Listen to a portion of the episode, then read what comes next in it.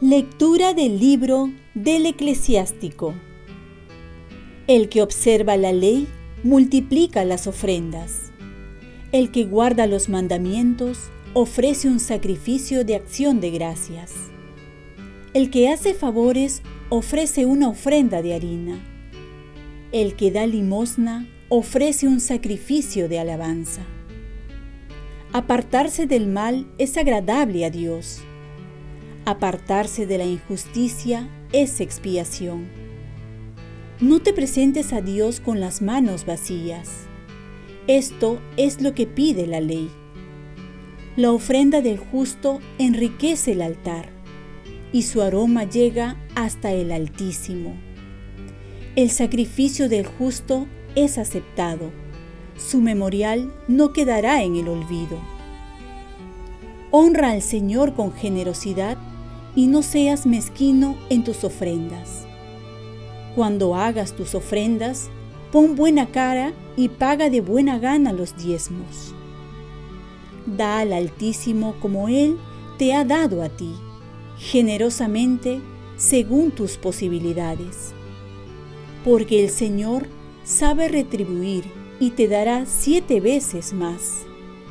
No lo sobornes porque no lo acepta no confíes en sacrificios injustos, porque es un Dios justo y trata a todos por igual. Palabra de Dios. Salmo responsorial. Al que sigue buen camino, le haré ver la salvación de Dios. Congréguenme a mis fieles, que sellaron mi pacto con un sacrificio Proclame el cielo su justicia. Dios en persona va a juzgar.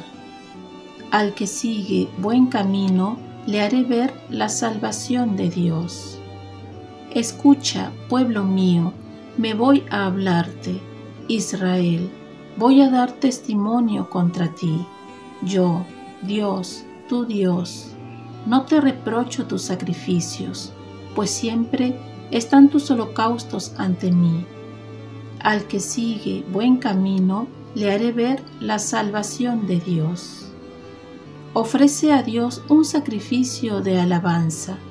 Cumple tus votos al Altísimo. El que me ofrece acción de gracias, ese me honra. Al que sigue buen camino, le haré ver la salvación de Dios. Al que sigue buen camino, le haré ver la salvación de Dios.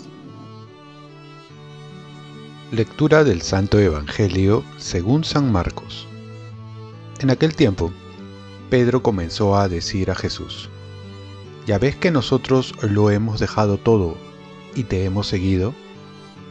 Jesús dijo, En verdad les digo que quien deje casa o hermanos o hermanas, o madre o padre, o hijos o tierras, por mí y por el Evangelio, recibirá ahora, en este momento, cien veces más, en casas y hermanos y hermanas y madres e hijos y tierras, con persecuciones, y en el mundo futuro, vida eterna.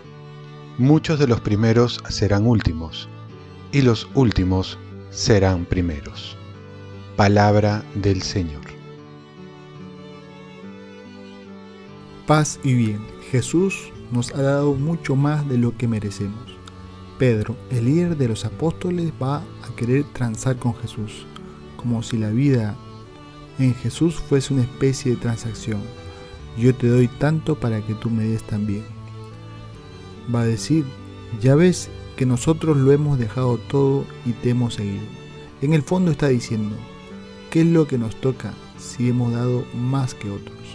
nosotros también podemos caer en la trampa, en esta visión distorsionada de la fe, una transacción, en la que Dios sale deudor ante lo poco que le damos. En realidad, Dios nos da mucho más de lo que podemos dar.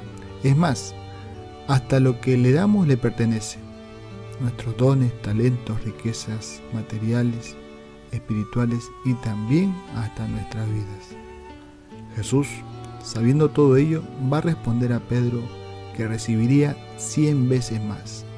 Podríamos pensar en tantos bienes materiales de recompensa, pero Jesús ofrece mucho más porque Jesús se ofrece a sí mismo, ofrece su persona, su compañía, su presencia, su amor, su perdón. Nos da su Madre, la Virgen María, nos da la Iglesia, nos da el Espíritu Santo. Esta lista puede continuar. Y esto es incomparable a todo lo que le podemos dar. ¿Quién nos podría dar más? Y es que con este seguimiento a Cristo estamos más que pagados. Y para añadir algo más, dice la palabra de Dios, que Dios no se deja ganar en generosidad. Siempre nos va a dar más. Y todo esto sin contar la vida eterna, que es la comunión con Dios para toda la eternidad. Pero también aquí en esta lectura se refiere a los que quieren seguir más de cerca a Jesús, aquellos que han dejado la familia, las pertenencias, las herencias, han dejado todo para ser discípulos y querer ser como Él. Esta es la llamada también a la vida consagrada, vida sacerdotal, religiosa, en la que no todos reciben este llamado, pero sí, aquellos que reciben y dicen sí, pues tienen una vida maravillosa con el Señor. Oremos. Virgen María, hazme caer en la cuenta que Dios me ha dado mucho más de lo que yo merezco y que si me llama a seguir más de cerca, permíteme decirle sí Señor, cuenta conmigo. Ofrezcamos nuestro día. Dios Padre nuestro, yo te ofrezco toda mi jornada en unión con el corazón de tu Hijo Jesucristo, que siga ofreciéndose a ti en la Eucaristía para la salvación del mundo. Que el Espíritu Santo sea mi guía y mi fuerza en este día para ser testigo de tu amor.